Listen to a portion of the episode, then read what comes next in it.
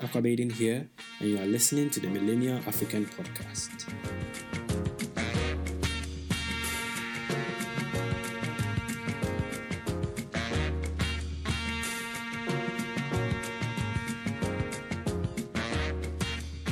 It has been very difficult for Africans to travel anywhere.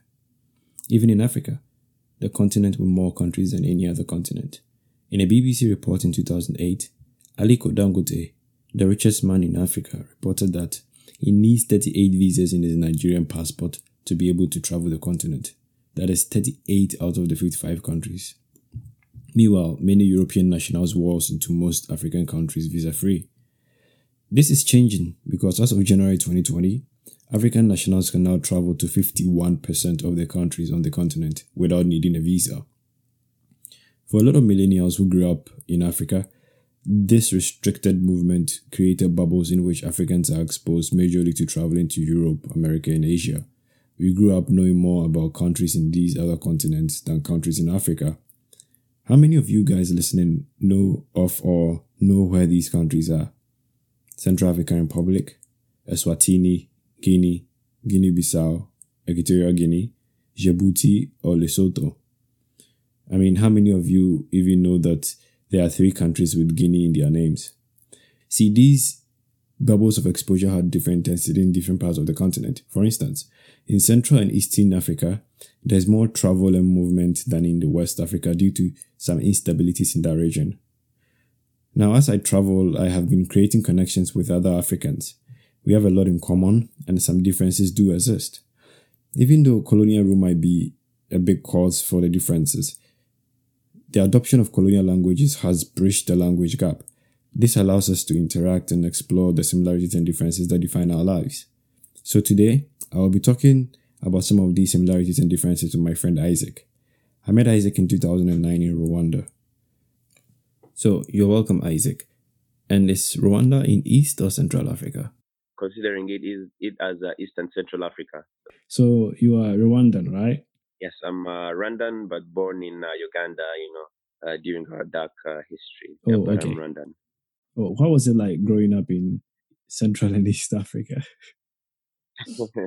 well, um, so yeah, I mean, Rwanda is part of the East African community, and Okay. uh, I mean, since way back, uh, all the East African countries are pretty much so connected and uh, well interconnected. Yeah. So I mean, culture, and uh, most importantly, during the studying with our history, you know, even during the genocide, you find that many Rwandans migrated or went to the East African countries as refugees. Yeah. The majority went to Uganda, but also Kenya, Tanzania, you know. Yeah. Um, so you find of intermarriages, you know, in East Africa. Mm. Uh, so for my case, we moved to Burundi, Tanzania, and finally, you know, settled uh, in Uganda as refugees. I mean, my experience there growing up uh, wasn't really good. You know, we were still a little bit, you know, being so it, it wasn't really easy for me growing up in Uganda. But uh, shortly after, around uh, '97, we went back to Rwanda. You know. Yeah, then, but I had to go back to Uganda for studies because Uganda had one of the best education in East Africa. They, Part of my primary school and uh, high school I did in Uganda, okay. then came back to Rwanda for, for, for university. So Uganda in general has over 53 different tribes that Oh, speak different languages. Yeah, but I mean Tanzania has over a hundred tribes. Wow. So for Uganda is yeah. So Uganda, yeah, ha- I mean all the all the 53 speak different languages. Okay. Um, yes, particularly Western Uganda, where I spent most of my time. There are tribes uh, like the Banyankore, Bachiga, Batoro. All those languages are much more closer to Rwandan than other other. All those tribes are much more closer to to Okay. Than than other Ugandan tribes. Much as it felt at home in Western Uganda, it, uh, during those early years, it wasn't really. I mean, I was still being, you know, sort of, you know, called names, you know, uh, because our history, Yeah, I didn't really feel comfortable, you know. Uh, Uganda was uh, post-colonial or Uganda from from the British. Yeah, from the British, yes. Yes. Yeah. Which which of the languages was the most spoken though? In in Uganda, In Uganda, yeah. yeah. So Uganda, it's. Uh, I mean, different regions speak their languages, but Okay. generally it's Luganda, which Mm. is so that the tribe called Baganda considers itself as um, natives of the Ugandan land, Buganda land, right, which is the biggest land in Yeah. Uganda, right? Yeah, I mean even other tribes that come from other parts of Uganda, they always want to come to to Kampala, which is the central, uh, which which is on the land of Baganda, you know. Yeah. Um, so whoever is trying to get urbanized has to sort of speak Luganda, you know. So Yes. yeah, makes yeah. So they Luganda can yeah can move to Kampala. Kampala the capital. Yes, correct. Okay. Yeah, but also so that's like the first big biggest spoken language there. But then the second is like uh, Runyankole, which is spoken by the tribe uh, of the president uh, of Uganda, Museveni. So Museveni. Okay. yeah, so I'd say the second uh, biggest language there is Runyankole, uh, which is also the tribe that's dominant in Western Uganda. Wait. So then Yeah. you speak one of these languages then? Yeah, so I speak uh, I speak Runyankole. Okay. Yeah, Runyankole, Rutoro as well. Um, yeah, and Ruchiga, because the, the languages are pretty much uh, they are pretty similar. Okay. So that's three. All right. And then how many other languages do you speak? yeah, so that's in Uganda. Then um, Yeah. so East Africa is bonded with with Swahili. Swahili. Yeah. East and South Africa or just East Africa? Mainly, I think for this African Union, you know, finally have African Union in practice. Swahili would be the first language of choice, you know, for the whole of Africa. Mm-hmm. Yeah, so I mean, I can go to South Africa and speak Swahili. I could, you know, a good number of people can try to understand, you know. Yeah. Um, yeah, e- even I mean North Africa, you know. So I know my university in Ghana, the University of Ghana, uh, there's an option to study Swahili. Well, Yeah, among other African languages, Swahili is is common. Uh, in my high school, we we had to study Swahili, and that was in Uganda. mm, So and and also schools here in Rwanda. Uh, also, I mean, most of the schools give Swahili classes as you know as an option, a recommended option. oh, okay. In West Africa, I mean, I think the most widely spoken language might be Hausa. It originates from Nigeria. Yeah, I think so. But really, Yeah. like most of the northern parts of Nigeria, Togo, Benin, Ghana, in Ghana, Mhm. even in the south, a lot of people, Mhm. but somehow associated with like um, Muslims, right? Ah, okay. Yeah. So I don't know how that is a thing, but that's just how it is in Ghana. Is the biggest population in Ghana Muslim? Uh, I don't have the statistics to confirm that yet. That there's a big Christian Mm. community, there's a big Muslim community, so really can't tell. Okay. Yeah. So anyway, back to the languages in Rwanda. There is what and what again? Then then back home in Rwanda, Kinyarwanda. Yeah, so Kinyarwanda has like uh, four uh, official languages: Kinyarwanda, Swahili, English, and French. Mm-hmm. Um, so yes, I speak all of those, but my French is very very little. We used to speak French uh, as an official language. Yeah. But, uh, and then later on changed to English, right? had to be changed to English. Uh, yeah, so I was I was studying in the French system. Then when we switched to English, I also switched to the. It wasn't so long ago when we switched to the English system, so I'm more. Besides the difficulty switching from French to English in schools, did it make like, you know, like interacting with people different or people just continue to speak French? Um, so it it I would say it really didn't affect not only me but Rwandans generally didn't have a big uh, uh, effect on us because, um, for example, in education, uh, even during the French time, uh, we we had uh, francophone schools. That those schools that taught more in French and Mhm. anglophone schools. The schools, you know, uh, taught more in English.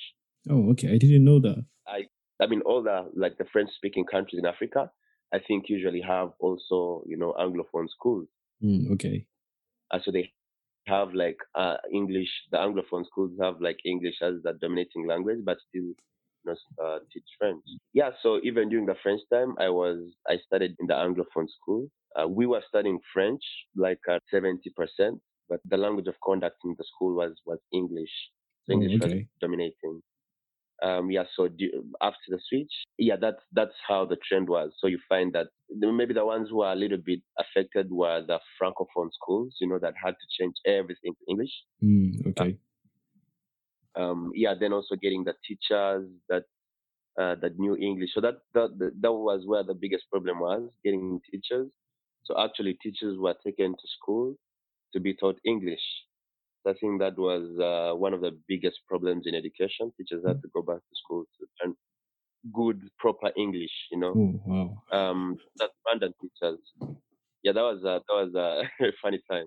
But those were like the Rwandan teachers. Uh, but also because of the East African community, I mean, most private schools uh, would get would hire teachers from Uganda, Mm, Kenya, okay, yeah. To fill the gap, yeah. uh, to fill the to fill the void. Um, yeah, but the francophone schools are the ones that suffered pretty much. Uh, yeah, the, the ones that suffered most.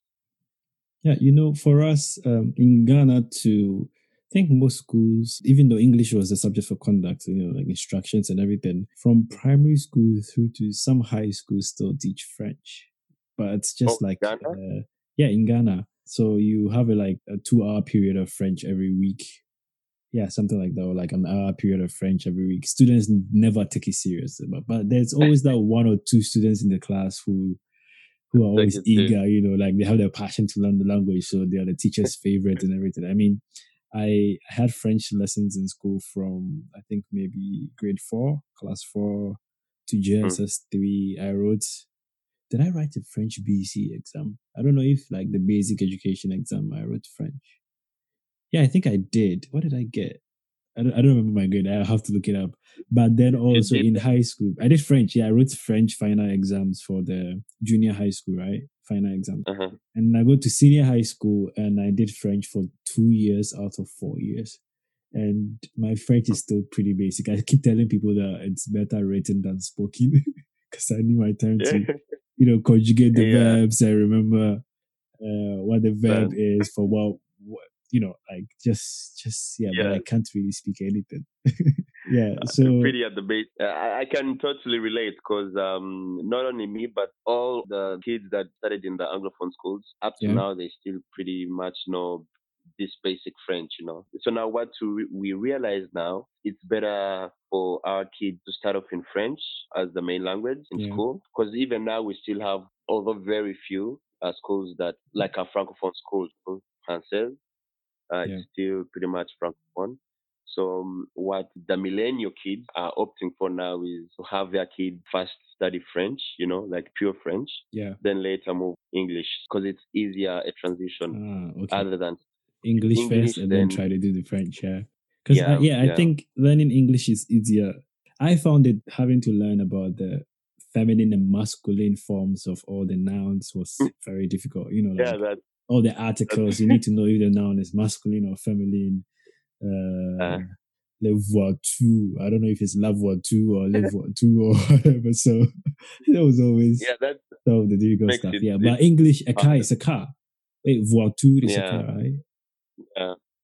I can spell it Oh, though. yeah, V O I T U R E. there's a voiture, there's a van, there's all that, all that, all that, you know. Yeah. Um, But you guys, I think when I was in Rwanda, I realized that for most educated people, it's easier for them to at least know some bit of French and English. Maybe the one is their primary, and then they, they they know how to speak a little bit with the other one. But for West Africans, it's Mhm. it's not like that. I feel like, um, for instance, Ghana is surrounded by three francophone countries, right? Yet it's like only the people close, to, you know, like the border citizens who are free to cross into the country, uh, the ones Mm. who know the languages, right?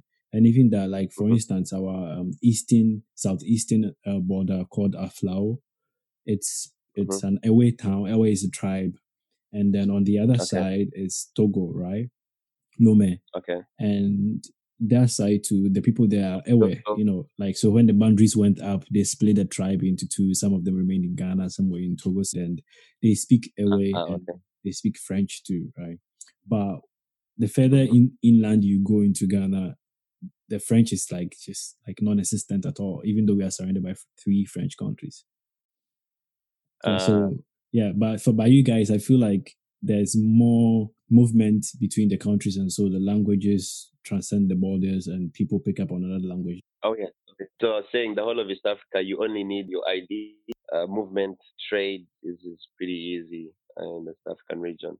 I think West Africa too the same thing because about two or three years ago I was going to Togo and I decided to use my voter Ghana voters ID instead of my passport and yeah they allowed me co- to cross. So, but what about the ease of this travel? You know, if you wanted to go to Uganda, uh, Burundi, and uh, DRC, would you go by road? hmm Yes, I would go by road. And is it easy, comfortable, convenient? Yes, easy. The on-ground road networks are pretty good. The roads are pretty good connecting all the East African countries. I mean, all East African countries have taken action on making sure the road connectivity through the borders uh, is pretty good. You can go by road from Uganda, from Rwanda to Kenya. That means you pass through either Uganda or Tanzania. Oh, Okay, that's convenient then. When I was coming to Rwanda, I didn't need a visa, so that was good. Yeah, so I mean, for us now, don't need a visa as well as countries in Commonwealth. Yeah, Don't need a visa to come to Rwanda. Yeah. I think I think the same thing with Ghana. Though countries in the Commonwealth, they don't need a visa, Okay. and I know you can go from Ghana to Nigeria. People always forget that there are two countries in between Ghana and Nigeria, so I always keep mentioning that there's Togo and Benin. Yeah, so you can go by road through Togo and then Benin and then Nigeria, and then I don't know Uh-huh. anybody who's gone by through Nigeria to Cameroon because Nigeria is pretty big, right? It would take you like maybe more than 24 hours to cross the whole country. That would be a nice road trip to do, though. Ah, oh, but that, that would be pretty long. Yeah, it would be. Yeah, last year, 2019, I really wanted to go to Abidjan, but things just kept getting in the way and I couldn't make the trip. But it would have been exciting because there is um an Akan population in Abidjan. I met somebody recently here in Canada who's from there and we were discussing it. I might have him as a guest on this podcast actually. There is like a tribe in Ghana who were settled in Abidjan, but when the colonial borders went up, they were also caught on the other side. And it would have been nice to just go there, Wow. meet people, and see. Yeah. So, but anyway, so how about Africans traveling abroad? Isaac, you work in Rwanda, you work in travel and tour, right? hmm correct. Yeah. So, do you ever get documentation for Rwandans to travel abroad? Our main markets, our target market are North America, Europe, and other parts of Africa coming to visit, you know, Rwanda and East hmm. Africa. So, Rwanda has a big tourism industry, right? Yeah, it's, it's pretty big. Our top five foreign earner in terms of uh, GDP is our second Oh, earner. okay. The whole services industry is the biggest contributor to our GDP. Oh, hmm, okay. Well, what about personal experience? You are in Canada right now. How is it like for you know Rwandans to travel abroad? I would say things have been changing for the better. A few years ago, it wasn't that easy, you know, to get visas and all that as Rwandan. But now the reception is positively different. It's pretty easy to get visas. Rwandans are more now exposed, you know, to traveling, to doing business. So Mhm. more Rwandans are traveling. Not only to do business, but for Yeah. pleasure. The whole of East Africa, I've done quite a number of tours for Rwandans wanting to go for honeymoon, for just holiday in Nairobi, in Zanzibar, in East Africa, pretty much. So now they are being more open to that now as compared to the past years. So that that also by the fact that it's easy for them to get all these visas. Okay. Yeah, so personally, I mean, I think the reception is positive now. Traveling back then, when you said you're under the look on the passport wouldn't really be welcoming, but now I don't remember where I was traveling to, and someone asked me, and I told them uh, I was Rwandan. The face reaction was pretty welcoming, Okay. And and you find that even other countries now, Rwandans don't need visas to go to some foreign countries. No, Rwanda has been doing really well now, and everybody out there is beginning to to really be interested in what's going on in the country. It's been credited names like the Silicon Valley of Africa and uh, the tech city Kigali, and I mean, it was really cool when I was there to see all the millennials doing the great jobs that they are doing. Sponsorship thing with us now that says visit Rwanda. Yeah, Sure. so I think now pretty much Rwanda is out there. People are learning about how to visit Rwanda and how to go and see what Rwanda has to offer. And remember Bisoke? Yeah, Yeah, yeah. yeah, we had a good time there and we couldn't imagine like the number of tourists. I knew it was a tourist hotspot, but when Yeah, I yeah. saw No, yeah, we were trying to get like the pass to go to how to mount the to hike the mountain and the number of it was a Wednesday morning and the number of trucks out there. Oh my goodness. Oh, you still remember the day? Wow. Yeah, and we oh my I couldn't believe it. It was it was incredible. And the gorilla attractions and we met a couple who had seen it I think twice. Like yeah, the Like, twice in a day. Yeah, they paid that amount of money to go see them the first time, and then they paid to go see the gorillas again. I was like, oh my god. Yeah, but I No, mean, I mean was, the fact that the, the girl experience is like you know no other because it usually it doesn't do do you justice seeing them only once. Mm, okay. First time you're like overwhelmed, you know, you you want to take pictures, you want to be in the moment, so you just get confused. You're you're there frozen in the moment, you know. Ah, yeah, yeah. You feel to be in the moment the first time. Like, uh, so the first time it's more of taking pictures and all that, getting excited. Then the second time, that's when you really uh, it takes you somewhere else. But I mean, um, even in the first time, if if you can manage to contain yourself, your excitement, Yeah, and just be silent there with them, only for Yeah. a split second, you can look into. You you're not advised to look into their eyes, you know, Oh, okay. and to feel dominant. But if you can be there in that moment, you're silent and manage to steal a glance their eyes Yeah. just for a second, they like take you in their world. You, it, it, I don't know. It, you just have to experience. Next time I'm out there, I definitely need to go and see the gorillas. can't help thinking. I mean, there's this other thing in this world that looks like me. More than ninety-eight percent is just like me. You know, Yeah, it does everything just like me. You know, and you just can't help think of that. And once you do, I mean, you just you get lost in their world. It's an experience. Yeah. I, I definitely need to go and see them next time I'm there. Though. So when you actually think about that, the money you pay the ticket to see them, you feel it's nothing, you know. Because for me, I mean, thousand five hundred dollars would be quite some money, you know. But Yeah. uh, for that experience, I would still pay that much money. it's So worth much. it then. That's what you're saying. It's worth it. So much worth it. Yeah. After the, after the hike, you guys, we, we met again at, at the river that night to share dinner. Then that was like the next day, right? Yeah, no, it was the same night. Yeah, Thank you guys for inviting us. You know. yeah, no problem.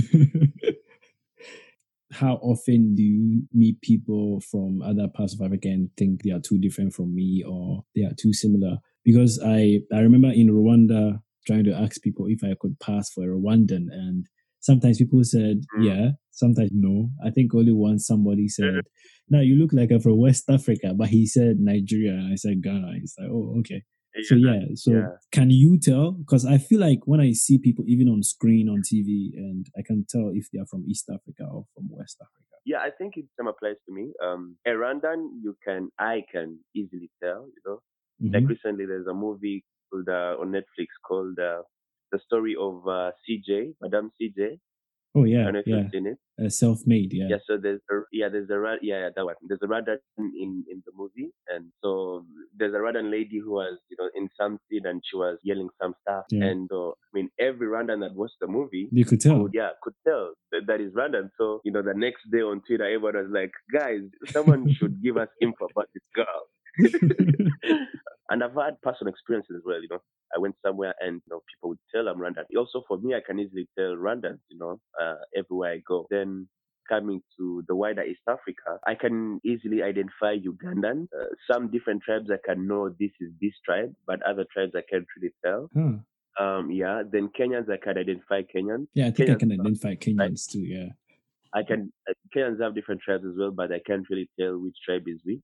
For Kenyans, I think I basically look at their complexion. Yes, it's for me. It's a combination of many things. Also, the accent. Oh yeah, yeah, definitely. yeah, definitely. then Tanzanians as well. I, I think Tanzania is more on the skin complexion. They are more light skinned. Um, Mm, okay. and and they're Swahili as well, and they're English. East Africa is for me it's easy to to identify them. Uh, the tribes have different cultures, you know. Um, okay. but but more, most importantly, I think Rwandans as well as uh, Ethiopians, Somalians, uh, Eritreans, if they were all in the same place, It would be difficult for you to to yeah, this yeah, differentiate. Yeah. because I've been at an airport and, and some Ethiopian lady mistook me for an Ethiopian. She started speaking. I know we are talking about a lot of tribes and a lot of nationalities, but the point of the matter is that we are all black Africans and we are still one people. It's just exciting to see the diversity and the cultural differences that exist amongst us. Let's try to wrap it up now. You are in Canada now. Uh, I was going to ask you about the pandemic experience in Canada. Uh, I Mhm. know you only got here just a few days before the partial lockdown, so you haven't really experienced yeah. it so far, right? yeah, I mean, soon as I got here, I mean, that's when, you know, the lockdown started. Hmm Yeah, but I mean, I love traveling. So I really wanted to explore Canada. I studied British Columbia in, in my high school, other parts of Canada, North America. So I really Okay. wanted to explore those parts, go check them out. I think the the downside of the lockdown was I wasn't able to go and explore them, you know. But uh, Yeah. generally, I think I like how the Canadians are handling, you know, the whole lockdown. People are being more cautious, you know, moving out. Yeah, which which gives me a sense of security, you know. I don't have to be paranoid, you know, thinking people are just reckless. I mean, I'm loving it. And not just the people. I mean, even the the government is pretty much taking the right steps. You know, they're not rushing to open up.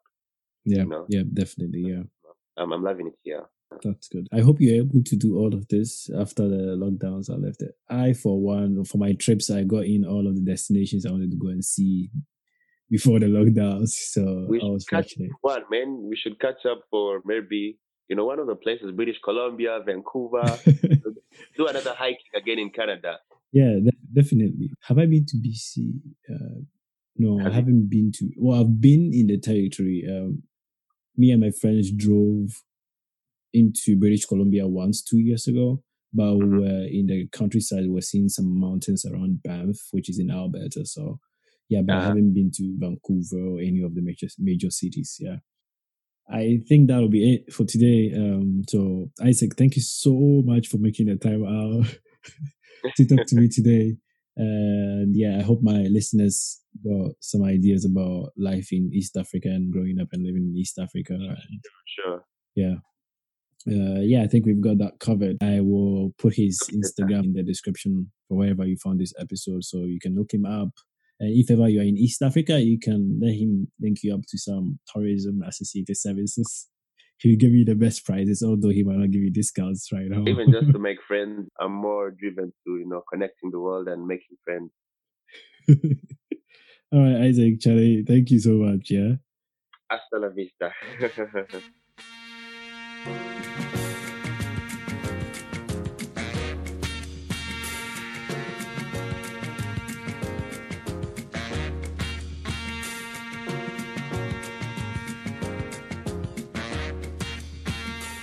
Thank you guys so much for listening. Um, subscribe and share or tell a friend about it. And until next time, take care.